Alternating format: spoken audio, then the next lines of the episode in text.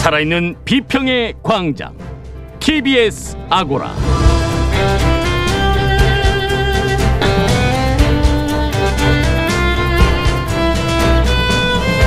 안녕하세요. TBS 아고라 송현주입니다. 조국 전 장관의 반격이 계속되고 있습니다. 작년 8월 이후 언론과 유튜버들이 쏟아낸 자신과 자신의 가족에 대한 허위 사실과 왜곡 보도를 찾아내 하나하나 법적 조치를 취하고 있는 건데요. 첫 번째 광장에서는 관련한 소식들 정리해 보겠습니다.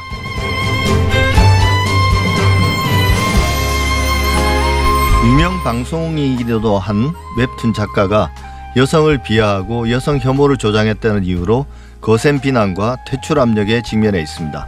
반면 웹툰 작가들은 표현의 자유가 위협받고 있다며 거세게 반발하고 있는데요. 두 번째 광장에서 이야기 나눠보겠습니다. TBS 아고라 지금 시작합니다.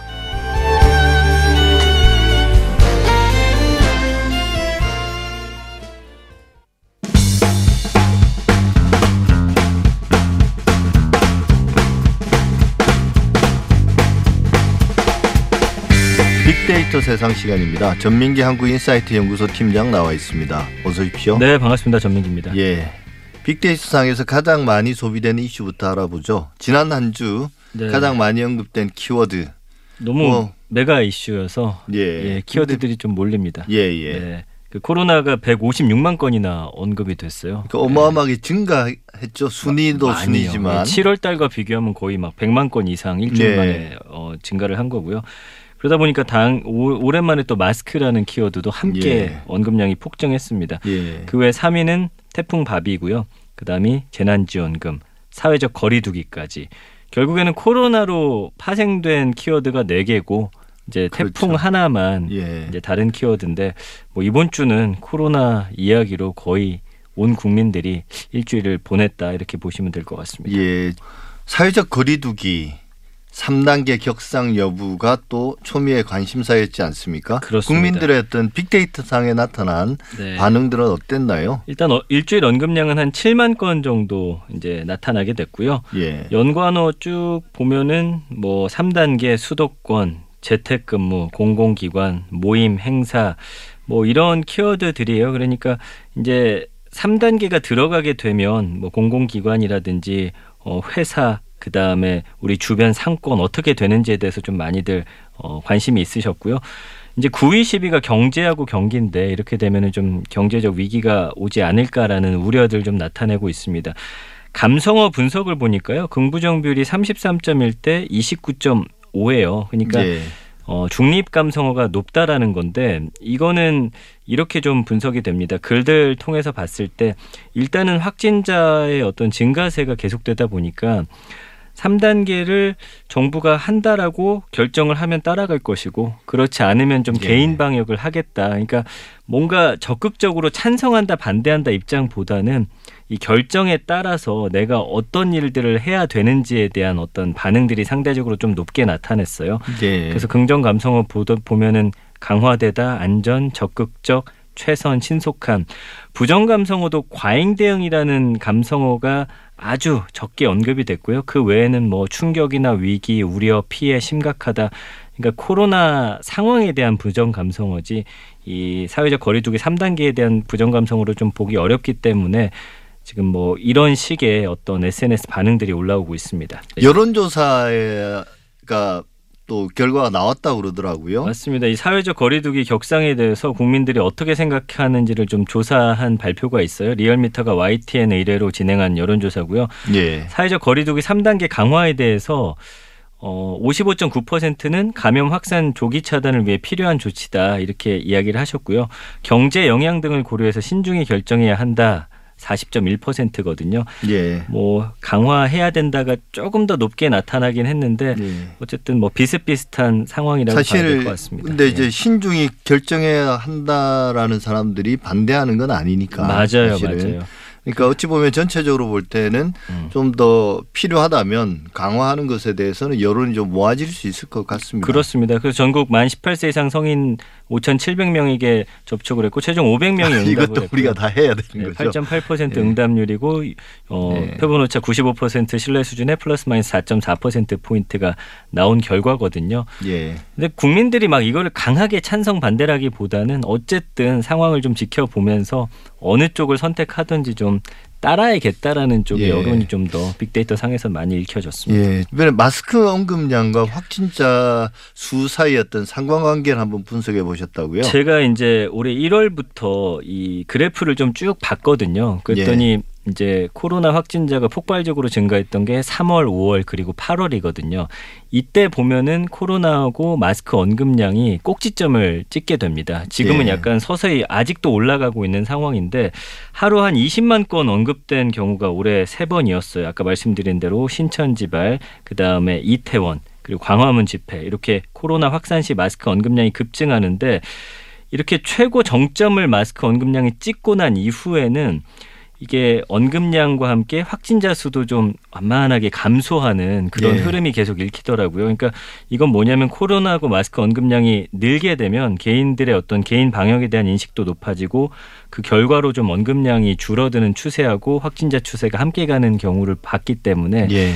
이번에도 어쨌든 언급량이 아주 가파르게 상승하고 있거든요. 예. 얼른 꼭지점 찍고서 확진자 수와 함께 언급량도 좀 줄었으면 하는 바람을 가지고 그게 이제 인과관계인데요. 그 코로나가 이제 확, 확진자가 수가 늘어나면 사람들이 경각심을 가지게 되고 그 네. 결과 마스크에 관한 언급량이 늘어나는 건데 맞아요. 또 반대로 이제 줄어들 때는 마스크를 사람들이 많이 씀으로써 코로나가 줄어드는 거지 않, 않겠습니까? 네. 그 7월에 기억하실 거예요. 코로나 연관으로 뭐 휴가 같은 단어 나오면서 예, 확 그러니까요. 줄었다고 말씀드렸잖아요. 예. 그렇게 되면은 아무래도 좀 이런 경각심이라든지 경계심이 좀 무너지면서 그럴 때를 좀 주의를 잘해야 될 것 같습니다. 예, 그러니까 이번 위기를 또 한번 극복하는 유일한 유일한 건 아니지만 네. 개인 차원에서 가장 중요한 것 중에 하나는 결국은 음. 마스크 착용이겠죠, 제대로. 맞습니다. 그래서 예. 우리 마음이 좀 느슨해지는 걸 늘 경계해야겠다. 이번 그래프를 보면서 생각했습니다. 예, 마스크 관련된 키워드나 감성으로 조금 더 살펴볼까요? 네, 일주일 언급량이 91만 건이니까요. 상당히 많이 나왔고요. 연관어도 코로나19, 뭐 교회, 손, 코, 사진, 카페, 일상끈 이런 단어들이거든요. 그러니까 이번에 확산되는 어떤 그런 어, 곳들에 대한 연관어들 상당히 많았고요.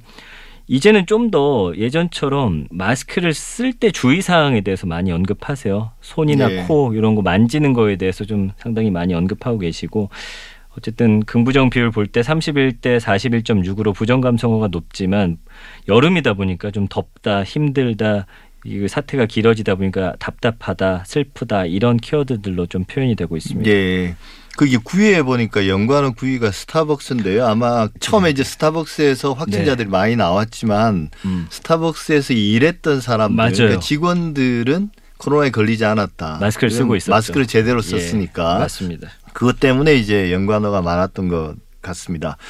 국민들이 지난 한 주 동안 가장 많이 본 뉴스도 코로나 관련 기사였네요. 네, 1위가 한겨레 기사고 75만 건 정도 이제 클릭이 됐습니다. 발열, 기침, 구토, 설사, 코로나 증상 일관된 발현 순서가 있다라는 건데요. 미국 질병통제예방센터가 코로나19 증상으로 여러 가지가 이제 등록이 돼 있는데 이걸 또 연구해 봤더니 발열이 나고 기침을 하고 구토를 하고 설사를 했다. 이런 발현 순서가 있었다라는 기사거든요. 많은 분들이 좀 관심 있게 보셨고요. 예, 그러게 이게 그동안 우리가 가장 많이 본 뉴스 많이 했지만 대부분을 보면 자극적이고 맞아요. 그런 뉴스였는데 이렇게 뭔가 좀 정보로 정보성. 가득 찬 맞습니다. 이런 뉴스가 1위를 한 건 거의 처음인 것 같습니다. 그렇습니다. 한겨레가 1위 한 것도 처음인 것 같고요. 그런 거 맞아요. 예. 예. 그리고 2위는 이제 중앙일보인데 73만 건이고 그 마오 어때요? 이효리 한마디에 뿔난 중국 네티즌 올 생각하지 전형적인 가십성 기사네요. 네, 이 어, M사 예능 프로그램에서 이야기를 하다가 뭐 글로벌하게 중국 이름을 짓자 이 또 여자 그 걸그룹을 만드는 상황이었거든요. 마오 어때요라고 제안했고 저도 사실 이걸 보면서 아무 생각 없이 그냥 웃었는데 예. 이 마오가 아무래도 그 공산당 지도자 초대 주석인 마오쩌둥을 가리키는 명칭으로 쓰이다 보니까 중국에서는 좀 굉장히 좀 민감하게 반응을 한 거에 대한 기사가 많이 읽혔습니다. 예, 저도 그 본방으로 봤는데 예. 왜 느닷없이 마오가 나올까 좀 네. 의아하긴 했습니다. 근데 예. 중국 네티즌들의 반응도 좀 과하긴 하지만 음, 이해할 수 있는 부분도 있고 맞아요. 또 이제 우리 시청자들 입장에서는 뭐 그거 뭐 그럴 수도 있지. 이런 게 이제 결국은 이게 글로벌 시대에 문화 간의 어떤 충돌할 수 있는 지점인 것 중에 하나인데 네. 우리나라 언론은 너무 중국 네티즌의 반응 게 위주로 나왔나요? 반응에 좀 민감하게 음. 반응한 것 같습니다. 네. 댓글이 가장 많이 달린 이슈도 좀 정리해 주시죠. N사 같은 경우는 1위가 만 개에 달린 조선일보 기사고요. 추미애 주부 젊은층까지 투기 집값 정부 탓만은 아니야라고 됐는데 아무래도 조선일보다 보니까 추미애 장관에 대한 좀 비판 댓글이 훨씬 많았고요. 예. 2위는 아까 소개해드렸던 중앙일보 기사 그 이효리 씨 관련 기사인데 아무래도 팔은 안으로 굽는다고 댓글 봤더니 좀 중국에 대한 비판 댓글 많았고 이효리 씨를 좀 이렇게 보호해 주려는 그런 댓글들이 예. 많았습니다. 디사 같은 경우는 1위가 18,000개 댓글이 달렸고요. 연합뉴스 기사고 차명진 폐렴기 호전 집보다 편해 있던 병도 달아날 듯 이런 기사와 관련해서 뭐 처음에는 비판을 하다가 정부에 대해서 또 여기가 또 편하다 뭐 이런 또 식의 글들이 어, 나오면서 여기에 대해서 뭐 여러 가지 댓글들이 좀 달렸고요. 예, 처음에는 뭐, 뭐 수용소 같다라는 맞아요. 등뭐 그런 어 불평 불만들이 있었는데요. 네. 뭐 그렇습니다. 그리고 2위는 예. 14,000개 기사 댓글이 달렸고 뉴스원 기사고요. 전공의들 사직서 내겠다. 복지부 사직서 정당한 사유 없는 진료 중단.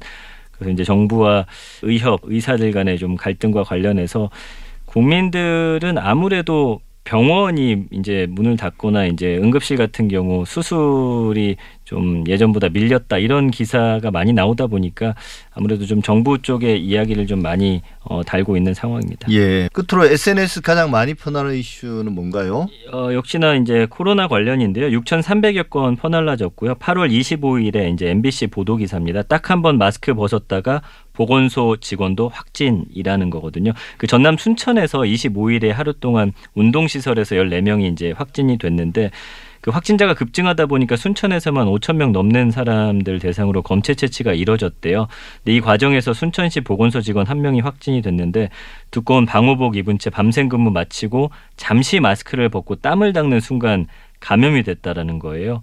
그러면서 이제 방호복도 한순간에 뚫릴 수 있다는 점에 많은 분들이 좀 놀라셨고 예. 더더욱 마스크 착용에 대한 좀 강조라든지 이런 걸 위해서 많이들 퍼 나르시는 그런 상황이었습니다. 예, 그만큼 이제 감염력이 되게 강하다는 건데요. 물론 네. 이제 뭐 과학적으로 검증된 건 아니지만 이 정도로 추정된다는 것이긴 하지만 네. 어, 그 마스크나 개인 방역과 관련해서는 아무리 지나쳐도 충분하지 않을 것 같습니다. 그렇습니다. 코로나의 태풍에 이번 한 주도 숨 돌릴 틈이 없었는데 아무쪼록 더 큰 피해가 없 고 빨리 정상적인 일상으로 돌아갔으면 좋겠습니다. 빅데이터 세상 전민기 팀장이었습니다. 오늘 말씀 감사합니다. 네, 고맙습니다.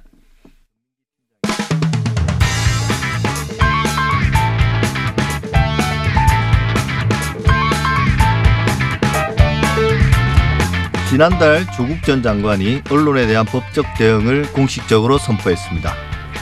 작년에는 청문회나 장관 업무, 수사로 언론에 일일이 대처하기 어려웠지만 이제는 달라졌다면서 자신과 자신의 가족에 대해 쏟아졌던 각종 허위 왜곡 보도 중에서 심각한 사례를 찾아내서 법적 조치를 취하겠다고 하는 건데요.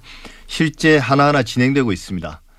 작년 8월 이후에 조국 전 장관과 관련해서 쏟아진 언론 보도가 유례 없는 수준이었던 만큼 조 전 장관이 예고한 법적 대응 또한 상당 기간 지속될 수밖에 없을 것 같습니다. 정상근 기자와 함께 첫 번째 광장에서 이야기 나눠보겠습니다. 어서 오세요. 네, 안녕하십니까? 어, 조국 전 장관이 지난해 법무부 장관에 지명된 이후에 나왔던 각종 네네. 보도에 대해서 이제 잇따른 고소 조치를 취하고 있는데 네, 그렇습니다. 첫 번째 포문을 연건 이제 조선일보하고 동아일보였다고 하는데요. 네. 이 지난달 14일에 이 조국 전 장관 측이 조선일보 그리고 동아일보를 상대로 그 언론중재위원회에 반론 보도 청구를 했습니다. 예. 어 그리고 지난 18일에 조정이 실제로 이루어져서 이 해당 매체들이 반론 보도를 게재를 하기도 했는데 어, 이 두 매체의 보도가 무엇이었냐면 그 옵티머스 자산운용과 관련된 내용이었습니다. 예. 이 옵티머스 자산운용이라는 것이 사모펀드를 운영하는 업체인데 어, 손실 위험이 없는 뭐 어떤 고- 공공기관에 투자를 한다라고 얘기를 해놓고 전혀 다른 곳에 투자를 했던 어, 이른바 이제 그 금융사기 사건에 휘말린 예. 업체였던 거죠. 어, 그런데 이 업체 대표 그리고 조국 전 장관이 함께 사진을 찍었다라고 이 매체들이 그 사진을 박아서 보도를 했습니다. 그러니까 이 옵티머스 자산운용의 이혁진 대표가 이 정권과 연관이 있고 이 사진을 보여줌으로써 그 연관자가 마치 이제 조국 전 법무부 장관인 것처럼 예. 그렇게 보도가 됐는데 어, 그런데 막상 그 기사 본문에는 조국 전 장관에 대한 이름이 없었거든요. 그러니까 이게 조국 전 장관과의 연관성이 확인이 안 된 상태에서 해당 사진을 어, 게재를 했던 좀 그런 상황이었습니다. 어, 그래서 조국 전 장관 측이 뭐 본인은 옵티머스와 무관하고 또 이혁진 대표와도 전혀 아는 사이가 아니다라고 얘기를 했고 어, 그리고 보도가 된 사진 역시 언제 찍혔는지 기억이 없다 이렇게 얘기를 하기도 했는데 예. 그러면서 반론 보도를 청구를 한 거죠. 예. 어, 그리고 이제 실제로 반론 보도 수정이 이어졌습니다. 예. 이제 반론 보도라고 이야기하면 좀 수위가 낮은 거죠. 그지? 네, 그렇습니다. 뭐 반론 보도는 사실 좀 흔한 예. 일이긴 한데 어떤 보도에 대해서 나의 입장은 이렇다라고 알리는 좀 그런 내용입니다. 예. 곧이어 가지고 지난 24일에는 그 아내인 정경심 동양대 교수의 서류 증거인멸 의혹 이걸 제기했던 언론사들을 쭉 열거를 했는데요. 네, 맞습니다. 어, 지난해 9월 9일에 뭐 채널 A, 동아 동아일보 그리고 TV조선, 조선일보, 문화일보 등에서 관련 보도를 했는데 이 내용이 뭐였냐면 그 9월 1일, 그러니까 지난해 9월 1일에 이 정경심 교수가 이 번거지 모자를 쓰고 어, 동양대 연구실에 가서 서류 뭉치를 들고 나왔다. 라는 내용이었습니다. 그 예. CCTV에 포착된 장면이 사진으로 쓰였는데, 어, 그러면서 이제 이들 언론들이 이 증거 인멸 시도 정황이 있고 또 증거를 은닉했을 가능성이 있다라고 보도를 한 거죠. 어, 그리고 이 보도에 대해 조국 장관이 지난 월요일이죠. 이 페이스북에 글을 올려서 그 언론의 보도 행태를 비판을 했는데 그 비판의 내용은 뭐냐면 이 정경심 교수가 들고 나왔다라는 그 서류가 어, 지금 동양대 교양학부 사무실에 그대로 있다라는 내용이었습니다. 예. 어, 그러니까 정경심 교수가 연구실에 가서 뭐 정리정돈을 하고 또 불필요한 서류를 학과 사무실로 옮겨뒀는데 이 학생 신산 정보가 있는 그 일부 서류는 다시 연구실에 가져다 놨다라는 것이죠. 어, 뭐 이 얘기도 이제 조국 전 장관의 주장이긴 합니다만 그 어쨌든 언론이 그 서류가 뭔지 확인도 안 하고 심지어 이제 반론도 받지 않고 이 정경심 교수가 그냥 들고 나왔다라고 해서 증거 인멸이라고 단정해서 보도를 했다. 그러니까 막연한 추측인데 네네, 마치 그렇습니다. 그게 사실인 것처럼 혹은 그렇게 보이게 보도한 거잖아요. 이 최소한 이 조국 전 장관이나 아니면 정경심 교수 측에 관련해서 입장을 묻고 어, 기사를 작성을 하는 것이 좀 확실한 방법인데 어, 그냥 증거 인멸이라고 사실상 단정해서 기사를 썼던 것이죠. 어, 게다가 이 번거지를 쓰고 나왔다 이런 표현을 썼는데 뭔가 좀 범행을 저지르는 것처럼 네, 이게 모자를 그렇죠. 그 번거지 모자라는 게 마치 네. 뭔가 어, 숨기기 위해서 얼굴을 가리기 위해서 막 예. 그런 것이었다라고 이게 보여졌는데 이 조국 전 장관은 이 번거지는 그냥 햇볕을 가리려고 쓰고 다니던 거 쓰고 다니는 것이었을 뿐이지 이거 좀 번거지를 가지고 뭔가 좀 범죄를 저질렀다는 듯이 하는 언론의 보도가 잘못됐다라고 얘기를 했고요. 예. 어, 특히 이 보도가 있었던 9월 9일 같은 경우에는 장관 임명장을 받던 날이었기에 이 보도 일자 선정을 생각하면 이 악의적 보도의 정치적 의도는 명백하다 이렇게 주장하기도 했습니다. 조 전 장관이 이렇게 언론전을 선포한 배경은 어떤 건가요? 뭐 조국 전 장관 같은 경우에는 그동안 이제 언론 보도로 인해서 피해가 막심했지만 그래도 이전에는 이 법무부 장관 지명자였기 때문에 예. 이 고위공직자에 대한 검증 보도라는 차원에서 그것을 참고 넘겨왔다라고 얘기를 했었습니다. 어, 하지만 이 지금은 이제 고위공직자가 아니고 그리고 또 당시에 고위공직자로서 뭐 검증 받을 부분이 있다라고 하더라도 당시의 언론 보도가 이 반론도 받지 않는 등 뭐 기본적인 뭐 요건이 갖춰져 있지 않았고 또 막연한 추측 보도가 많아서 본인과 이제 가족한테 어, 큰 피해가 있었다라는 것이죠. 예. 어 그리고 조국 전 장관이 그 예로 들었던 것이 이제 딸과 관련된 부분이었는데 이 딸이 사는 그 숙소에 어 남성 기자 두 명이 그 현관도 거치지 않고 올라와서 어 이제 일방적으로 뭐 초인종을 누르고 이제 문을 두드리는 그런 심야에 그랬다는 네. 거죠. 보였다라고 하면서 이 가족에게까지 이래야 이랬어야 됐는가 좀 라면서 좀 예. 언론의 보도 행태를 좀 개탄하기도 했었습니다. 예. 언론사만이 아니라 유튜버와 개인을 상대로도 이제 법적 조치를 시작했는데요. 대표적으로 유튜브 채널 가로세로 연구소 슈렌진에게도 3억 원의 손해배상 청구 소송을 냈다는데 조 전 장관이 문제 삼는 부분은 어떤 부분인가요? 음, 일단 뭐 가로세로 연구소 전에 이미 그 유튜브를 통해서 좀 허위 내용을 이제 방송을 했다라는 이유로 이게 전 월간조선 편집인인 그 우종창 씨에 대해서 고발을 한 바가 있습니다. 예, 그건 이제 그 판, 1심 판결이 나서 실형을 선고받고 법정에서 구속됐죠. 맞습니다. 징역 8개월이 선고가 됐고요. 예. 그 자리에서 법정 구속이 됐었습니다. 그래서 당시 우종창 전 그 월간조선 편집장은 이 조국 전 장관이 이 박근혜 전 대통령이 탄핵되고 그 형사 재판을 어, 받게 된 일련의 사태에 불만을 품고 뭐 제보가 들어왔다라고 하면서 당시 이제 국정농단의 재판 주심인 이 김세용 부장판사를 어, 청와대 인근 항시점에서 만났다. 좀 이렇게 얘기를 그러니까 했었는데 민정수석 민정수석 당시 네 예. 그렇습니다. 그래서 뭔가 이 두 사람 사이에 뭐 재판 전에 어떤 뭐 내용들이 좀 오가지 않았느냐 좀 이런 추정에 의한 보도였던 것이죠. 그러니까 그 우종창 전 월간조선 편집위원회 저 주장은 결국은 네 이거 이제 유죄 판결을 받아내기 위해서 조국 전 민정수석인? 조국 네. 전 장관이 당시에 담당 부장판사를 만나서 뭔가 압력을 가한 것처럼 네, 그런 예, 그렇게 것처럼 이제 보- 이야기를 한 거죠. 했습니다. 근데 이제 제보를 받았다라는 것 이외에는 뭐 다른 어떤 근거도 제시를 하지 않았었고요. 예. 어, 어쨌든 이 부분이 이제 명예훼손으로 인정이 돼서 그 징역 8개월이 선고가 됐고, 어, 뭐 그 이후로 이제 국경 없는 기자회에서 우종찬 전 기자를 석방하라 이렇게 왜 석방하라는 거죠? 성명을 내기도 했는데 그게 이제 그 취재원을 공개하라는 압박이 있었다라고 그 국경 없는 기자회가 이제 판단했던 것 같습니다만 예. 사실 뭐 재판 과정에서나 뭐 취재원을 공개하라는 압박은 없었고요. 네. 근데 이제 취재원을 공개하지 않아서 지금 감옥에 가 있는 건 아니잖아요. 네, 그렇죠. 이제 허위 사실을 유포를 예. 했다라는 이유로 지금 감옥에 가 있는 예, 상태입니다. 보통 이제 그 취재원을 밝히지 않아서 감옥에 가는 경우는 보통이 아니라 대부분은 네, 어, 이 위법한 정보, 예를 들면 국가 기밀 같은 것을 이제 보도를 통해서 누설을 했을 때 국가가 소송을 걸고 그 과정에서 이제 법원이 비밀 국가 기밀을 누설한 사람, 그게 음. 취재원이죠. 그걸 이제 밝히라고 명령을 내리거든요. 네, 근데 이제 언론이 그걸 밝히지 않을 때 그럴 때 담당 기자가 감옥을 가거나 혹은 밝힐 때까지 매일 이제 벌금을 내거나 음. 뭐 이런 식으로 이제 처리가 되고 그런 과정에서 결국은 기자가 취재원을 결국 밝히고 그래서 그 취재원이 처벌을 받는 국가 네네. 기밀을 누설한 걸로 뭐 외국에서 그런 일은 간혹 발생하는데 이제 우종창 씨가 감옥에 간 거는 사실 취재원하고 상관없는 이야기인데 국경 그렇죠. 없는 기사회에서 뭔가 오해를 한 모양이네요.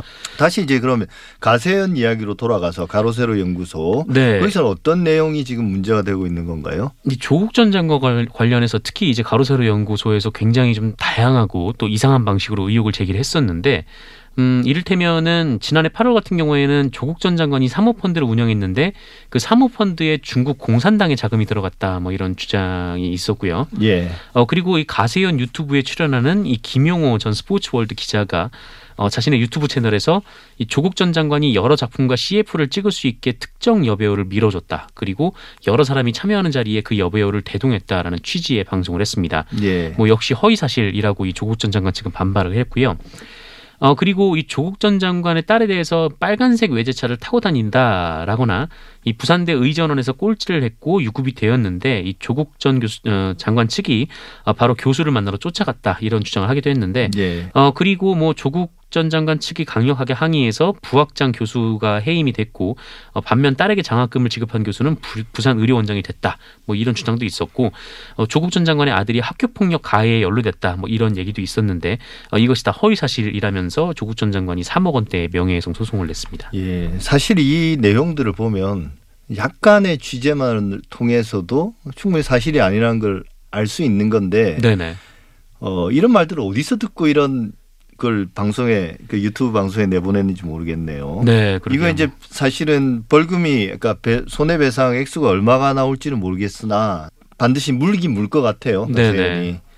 뭐 일단 뭐 당장 뭐 차만 조국 전 장관 딸의 차만 해도 그게 사실이 아닌 것이 좀 명백하게 드러났기 때문에 예. 좀 일방적인 명예훼손으로 판단할 소지가 있는 것 같습니다. 예. 또 이제 한 문제는 이게 또 그 당시에는 큰 이슈였는데요. 지난해 이제 조 전 장관을 두고 여러 의혹들이 보도될 때 그 KBS와 검찰의 유착 의혹이 있었거든요. 네. 당시에 어.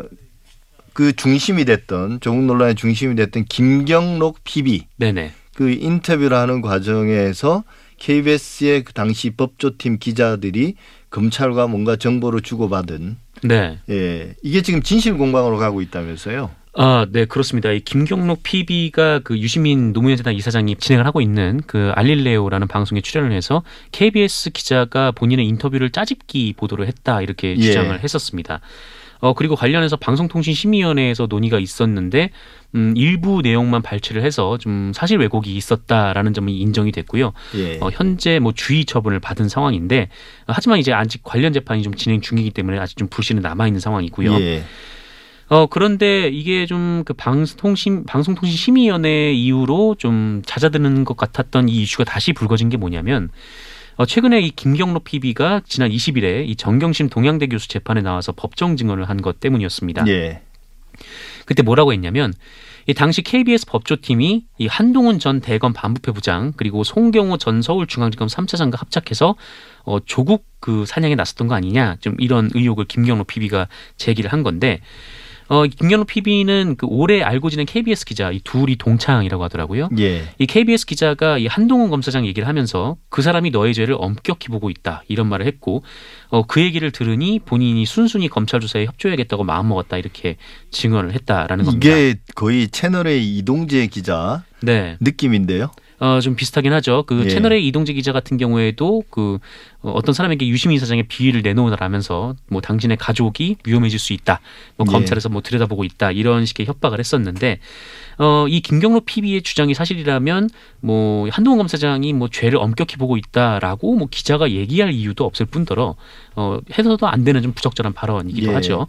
그래서 어쨌든 뭐 이런 얘기가 좀 나왔다라고 그 조국 전 장관이 이 본인 페이스북에 기재를 해서 이 KBS 법조팀도 결국 그 검언 유착이 있었던 거 아니냐 예. 좀 이렇게 주장을 했습니다. 제가 기억하는 바로는 가장 문제가 됐던 부분은 이 김경록 PB가 당시에 네. 김경록 PB가 어, KBS 기자들과 인터뷰를 하면서 조국 전 장관 측에 유리한 그런 진술들을 많이 했는데 KBS 기자들이 그건 싹 무시해버리고 네네. 검찰의 프레임 스토리에 맞게 그 진술들을 재구성을 했고 네네. 그게 이제 가장 첫 번째 문제였던 것이고 두 번째 문제는 그런 인터뷰한 내용이 검찰에 그대로 고스란히 네 맞습니다. 보고는 아니겠죠. 근데 그 정보가 이제 흘러 들어갔다는 거- 거였거든요. 김경록 PB가 이제 검찰 조사를 받던 중에 검사의 그 컴퓨터에 그 내용이 있는 것을 그렇죠. 봤다라고 주장을 했었죠. 예, 사실 뭐 그 이후로 김경록 PB의 진술들이 조국 전 장관 측에는 불리한 진술들이 많이 나오긴 했습니다. 제 네네. 기억으로. 이게 이제 지금 재판에서는 자기가 마치 그 채널 A의 검언 유착처럼 뭔가 압박을 받았다는 거죠. 그 네, 한동훈 맞습니다. 당시 반부패 강력 부장의 어떤 메시지를 간- 전달받고 그랬다는 느낌인데요. 그렇게 주장을 했는데 그 이에 대해서 이제 KBS 전 법조팀 기자들이 공동으로 성명을 내서 예. 사실이 아니다라고 반박을 했습니다. 뭐 한동훈 검사장 얘기를 한 적도 없고 뭐 그런 취지의 얘기를 한 적도 없다라면서 이 김경록 씨의 일방적 주장을 인용해서 어, 조국 전 장관에게 이 KBS 취재진의 명예를 훼손하지 말아라 이렇게 반박을 하기도 했습니다. 예, 이거는 뭐 진실을 밝힐 수 있는 부분은 아니고 결국은 누구의 말을 더 믿는가의 문제가 될 것 같긴 합니다. 네, 그렇죠. 이 진술이 너무 양쪽에 차이가 있기 때문에 예. 네.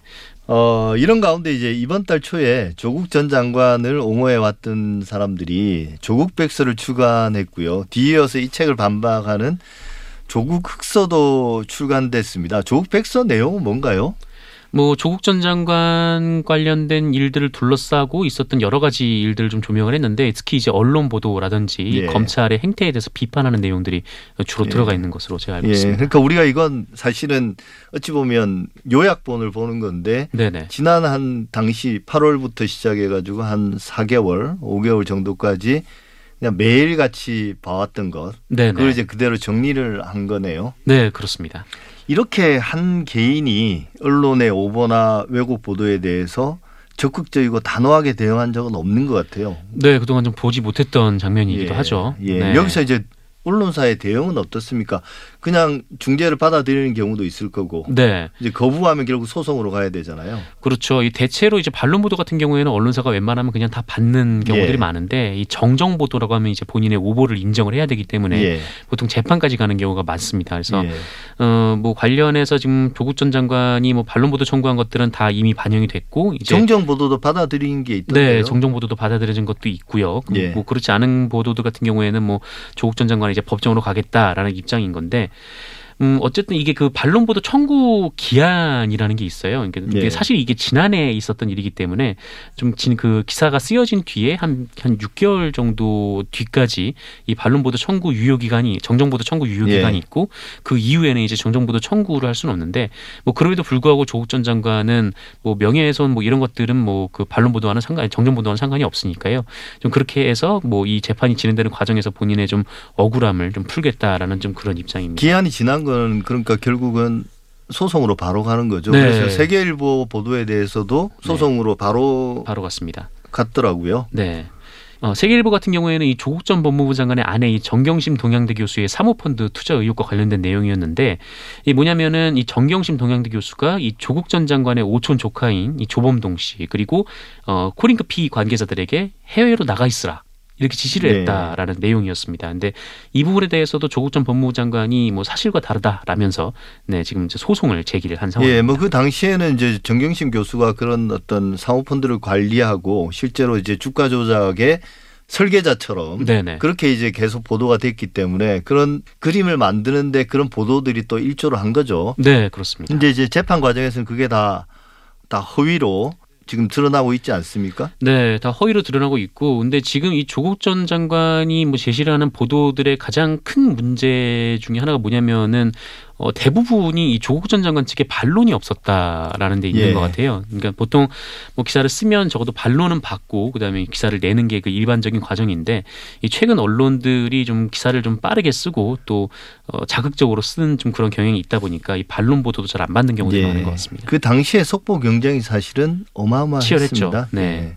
어, 저는 이 문제를 이렇게 보는데요. 조국 전 장관에 대한 호불호를 떠나서 언론이 비록 공인이라 하더라도 한 사람과 그 가족을 허위 왜곡 보도로 부당하게 공격했다면 그에 대해 단호하게 대응하는 것은 결국 자신과 가족의 명예를 지키기 위한 당연한 권리인 것 같고요. 네. 더 중요하게 다른 한편으로는 이러한 대응은 결국 언론의 자유를 억압하거나 뭐 침해하는 게 아니라 장기적으로 보면 오히려 언론에 대한 신뢰가 복원되는 길이 아닌가 그런 생각이 들었습니다. 네네. 첫 번째 광장은 여기서 마무리할게요. 네, 알겠습니다. 정상 기자 수고하셨습니다. 고맙습니다.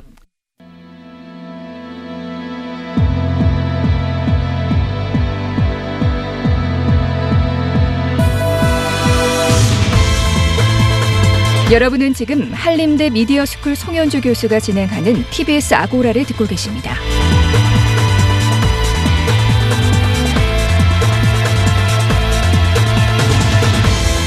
이슈의 논점과 사실관계를 짚어보는 두 번째 광장 시간입니다. 웹툰 작가 김희민 씨, 어, 기안84로 잘 알려져 있습니다.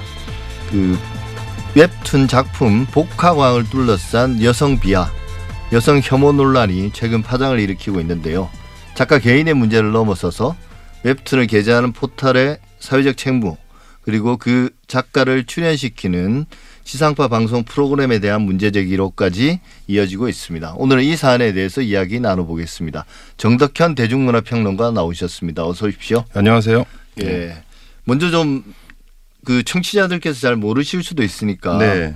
기안 84의 네. 웹툰 복화광의 문제의 소지가 되는 부분 이걸 좀 정리해 주시면 어떤 건가요, 이 내용이? 그 복황왕에 지금 304회에 나와 있는 광어인간 이게 1, 2회, 2회에 걸쳐서 이 게재가 된 부분인데 예. 그 안에 이제 등장하는 인물 인물이 취업 준비생 여성 캐릭터가 하나 있어요. 근데 예. 이 여성 캐릭터가 사실은 어떤 면에서 보면 이제 그 내용 안에서 그런 게 들어가 있는데 스펙으로는 도저히 회사에 뭐 들어올 수 없는 어떤 뭐 채용이 어려운 그런 사람이다라고 표현이 되지만 은근하게 표현되어 있는 부분들은 마치 직장 상사와 뭐 성관계 부적절한 관계를 통해서 어, 채용됐다 이런 식으로 이제 암시되는 내용들이 들어가 있다는 거예요. 예. 그래서 그것 때문에 사실은 논란이 엄청나게 많이 일어났는데 사실은 이제 그 한 부분만 갖고 뭐 논란이 일어났다기보다는 이 작품을 바라보는 그러니까 기안팔사가 지금까지 계속 해왔던 작품들 안에서 예. 여성이나 약자를 바라보는 시선이나 이런 것들이 지금까지 꽤 많은 논란을 이어왔거든요. 예. 그 맥락 안에서 아마 이런 논란이 좀 커지고 있다고 볼 수 있습니다.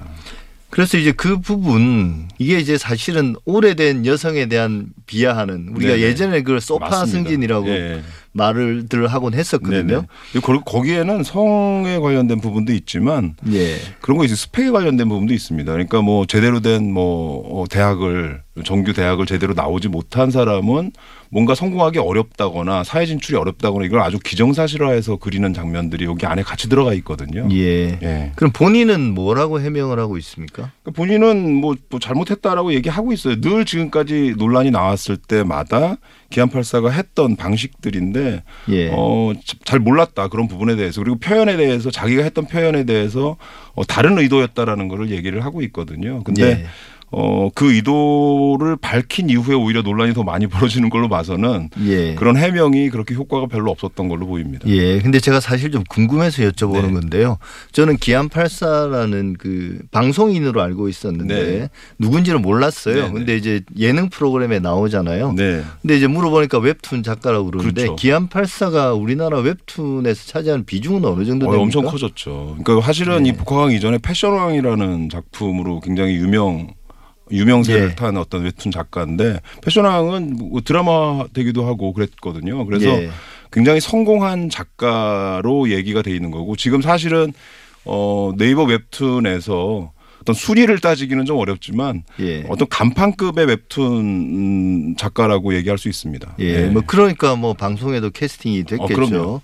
근데 이제 물론 일차적인 책임은 작가에게 있긴 하지만 네. 논란이 계속 이제 반복되어 왔다면 네네. 그 기안84의 작품에 대한 문제 제기가 계속 있어 왔다면 결국은 그 웹툰의 플랫폼인 네이버 웹툰의 문제 아니겠습니까? 이걸 관리하는 주체인 그렇죠. 이게 사실은 이게 일종의 모니터링 같은 게 있어야 되는 거고 이것도 이제 작품이긴 하지만 그래서 예. 작품으로서의 작, 창작자가 자유롭게 뭔가 표현할 수 있는 부분은 분명히 있지만 거기에 대해서 이런 발, 논란들이 계속 이어져 나온다. 대중들이 그걸 보면서 사실은 불쾌감을 굉장히 느낀다는 거 아닙니까? 예. 그래서 논란이 계속 나온다면 거기에 대한 조치가 분명히 있어야 되는데 나올 때마다 항상 하는 얘기들은 뭐 모니터링 좀 강화하겠다. 뭐 이런 정도 얘기밖에 없어요. 예. 그러니까 실질적으로 거기에 대한 뭐 관리나 이런 부분들이 안 돼 있다고 볼 수 있는 거죠. 그리고 예. 현실적으로 보면 나왔던 이 찾아본 내용들 보면 사실 그런 게 있더라고요. 뭐 이 관리하는 직원 자체가 직원 자체가 굉장히 적다고 그래요. 그런데 네이버 웹툰은 아시겠지만 작품 수가 어마어마하게 올라오거든요. 예. 근데 그 많은 작품들을 이 한정된 직원들이 관리한다 굉장히 어렵다고 보는 보는 거죠. 예, 그러니까 이게 원래 웹툰이 좀 약간 주변부적인 하위 문화였기 때문에 네. 사실 뭐 우리가 영화나 네. 방송 같은 경우는 뭐 등급제도 등급제도 그렇죠. 있지만 이런 게 전혀 없는 상태인 거죠. 그렇죠. 그러니까 사실 이제 방송 같은 경우는 방통이나 이런 게 있기 때문에 예. 실제로 이런 게 다 심사 대상이 되고 뭔가 문제가 생기는 어떤 표현이라든지 이런 것들이 나오면 거기에 대한 제재, 조, 제재 조치가 되거든요. 그렇죠. 근데 사실 웹툰에 대한 관리는 그런 부분에 있어서는 거의 뭐 제재되는 부분이 없다고 봐도 과언이 아닙니다. 그래서 네. 뭐 내부적으로 하는 뭐 연령 등급이라든지 자가 진단표 뭐 이런 건 있다고 하지만 그런 게 실효성이 있다고 보기는 어렵고요. 그건 그렇죠. 아마 어, 통상적으로 그냥 하는 그런 정도일 거라고 보입니다.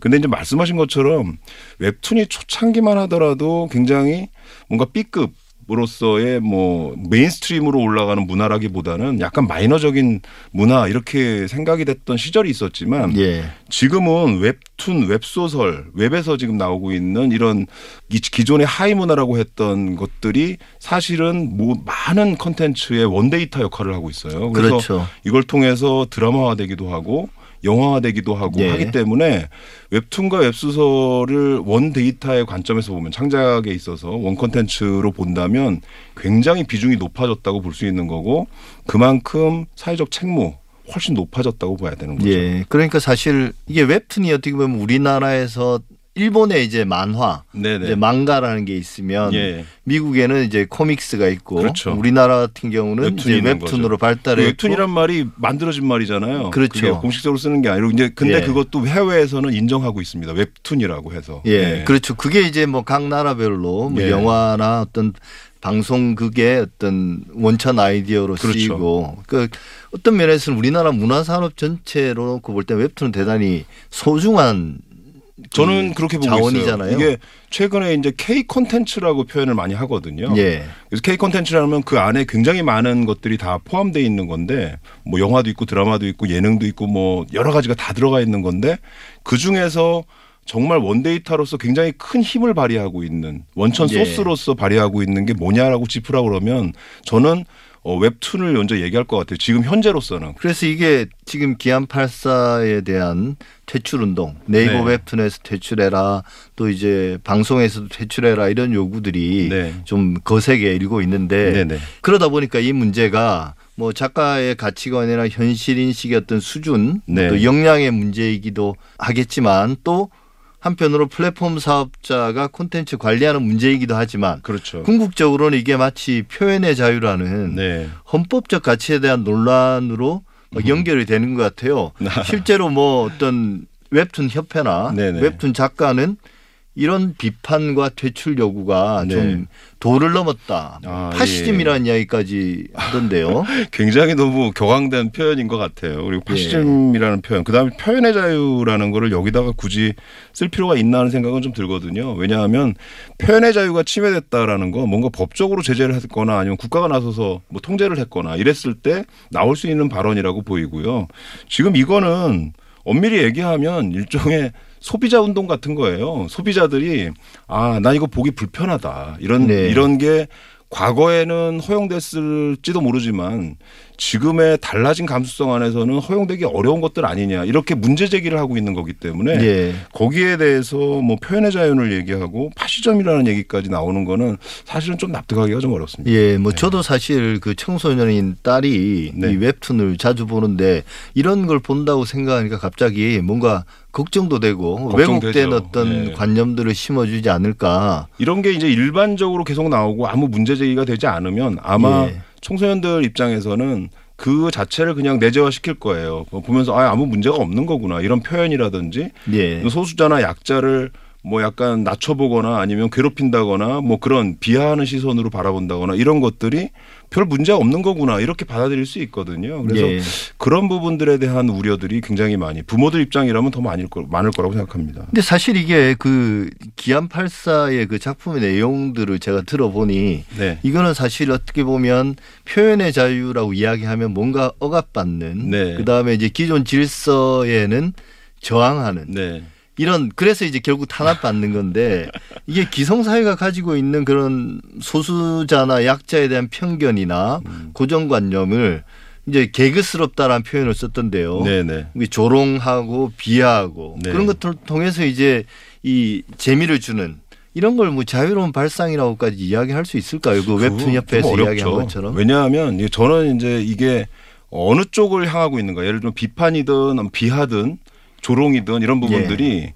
위쪽을 향하고 있느냐 밑쪽 밑에 쪽을 향하고 있느냐가 굉장히 다른 뉘앙스로 온다고 생각해요. 예를 들어서 뭔가 권력을 가진 분들을 향해서 이런 이야기들이 나가면 사실은 그거는 굉장히 뭔가 풍자적이고 비판적으로 바라볼 수 있는 시선이 있겠죠. 근데 그게 아니라 약자를 향해서 이게 내려가면 그거 예. 폭력이 되거든요. 그래서 그런 관념을 기안84가 갖고 있는가 하는 생각을 좀 하게 됩니다. 왜냐하면 기안84가 저는 악의적으로 이걸 했다고 생각하지는 않아요. 예. 그거보다는 사실은 이게 문제가 되는가 하는 부분들을 잘 몰랐다라고 생각이 더 많이 들거든요. 지금까지도 문제가 되지 않았다면 이번 기회라도 이거 문제가 되는구나라는 거를 본인이 좀 알아야 된다고 생각하거든요. 앞으로 작가로서 계속 활동을 하려면 예. 그런 부분들이 좀 지적이 됐으면 좋겠습니다. 예. 그러니까 결국 기안84는 대중문화의 이 생산자잖아요. 그렇죠. 그렇다면 그런 부분들을 받아들일 수 있어야 되거든요. 아주 쉽게 예. 생각하면 됩니다. 대중문화의 생산자는 대중문화의 소비자들이 반응을 해줘야 존재하는 겁니다. 예. 그렇기 때문에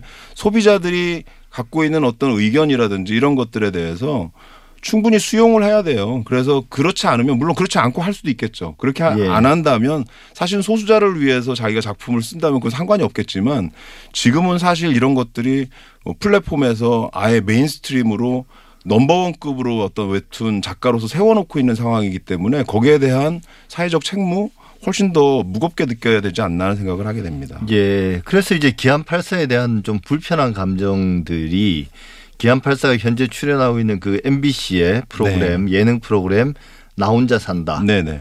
여기로도 지금 번져 있는데요. 그래서 네. 하차 요구가 지금 빗발치는데 네네. 여기에 대해서 MBC는 어떻게 지금 반응하고 있나요? 사실 무리를 일으킨 어떤 연예인이나 네. 방송인들이 프로그램에서 하차하는 일은 네. 또 그러다가 이제 복귀할 때도 하죠. 또 네. 문제가 되고 이래 항상 논란이 있는데요. 이 문제에 대해서는 어떻게 보십니까? 대부분 이런 논란이 있거나 문제가 생기면 그 뭐 정해진 룰은 아니지만 이 업계의 어떤 관행처럼 돼 있는 것들이 있습니다. 그건 뭐냐 하면 기본적으로 사과하고 그 다음에 일정한 자숙 기간을 거치고 그걸 통해서 대중들이 충분히 납득했다 여겨지면 다시 복귀하는 수순을 밟는 거거든요. 근데 예. 지금 현재로서는 기안84가 사과는 했지만 프로그램에서 기안84를 뭐 하차시키겠다라던가 자숙의 기간을 갖겠다거나 이런 식으로 공식적으로 발표한 게 없습니다. 그게 없다는 얘기는 무슨 얘기냐면 이렇게 논란에 계속 휘말리면서도 그런 공식 발표를 안 한다는 건 사실은 계속 끌고 가고 싶다라는 의도가 들어 있는 거거든요. 그 그렇죠. 안에. 그래서 예. 그런 부분들이 과연 제대로 된 판단인가 하는 생각을 좀 하게 되고요. 예. 왜냐하면 나 혼자 산다는 프로그램도 간판급이거든요. 이 그렇죠. MBC에서 예능에서는 간판급이기 때문에 거기서 갖고 있는 이런 기안84를 인해서 생기는 굉장히 불편한 감정들이 프로그램에도 영향을 미칠 것이고 간판급 예능이라면 방송사에도 여- 이미지에도 영향을 미칩니다. 근데 그런 네. 것들을 생각한다면 어 빨리 뭔가 조처를 내리는 부분들이 중요하다는 생각이 들고요. 사실 대중문화는 기본적으로 호감을 바탕으로 하는 산업이기 때문에 예. 호감과 비호감 사이에서 어떤 대중들이 판단이 나왔을 때 거기에 대해서 그걸 수용하고 거기에 대한 조치를 취하고 하는 것들은 당연한 결과라고 생각하는데 그런 부분들이 지금 좀 나오지 않고 있어서 참 답답한 면이 예. 있습니다. 저는 사실 그 불편함의 실체가 네. 어떤 우리 사회의 어두운 면을 좀 폭로해서 우리도 불편함을 느낄 수 있잖아요. 네, 그래서 그렇죠. 이제 사실은 대중문화에서 그런 것들이 오히려 약간은 네. 상업적 목적을 위해서 금기시되기도 하고 맞아요. 예. 그렇기는 한데 이게 우리 사회의 어두운 면을 폭로하다기보다는 우리 사회에 어떤 퍼져 있는 그런 잘못된 편견들을 오히려 막 끄집어내서 부추기고 불편해지는 거죠. 예, 네. 그래서 그게 이제 불편한 건데 이런 것들을 어떤 웹툰 플랫폼뿐만 아니라 네. 더더군다나 지상파 방송이라면 또좀 적극적으로 대응해야 되지 않을까 그런 생각이 들었습니다. 맞습니다. 요즘 뭐 다양한 채널들이 많이 나오고 있고 무슨 어 유튜브나 이런 채널들에서 어 이런 말씀하신 것처럼 되게 굉장히 중요한 얘기를 하셨는데 불편한 지점들을 끄집어내서 어 사람들을 끌어모으는 어떤 형태들이 굉장히 많이 나오고 있어요. 근데 그게 일반화되면 굉장히 곤란하거든요. 예. 작품은 말 그대로 작품이 갖고 있는 목적성이 있어야 되는 거고 그 목적성이 많은 사람들 대중들이 공감할 만해야 되는 부분들이 있는 건데 그런 것들을 좀 역행하는 것들 역행 역행하는 어떤 표현들이라든지 이런 것들은 좀 차후에는 좀 많이 없어졌으면 하는 생각이 듭니다. 예. 두 번째 광장 여기서 마무리하겠습니다. 지금까지 정덕현 대중문화평론가 함께했습니다. 오늘 말씀 감사합니다. 네, 감사합니다.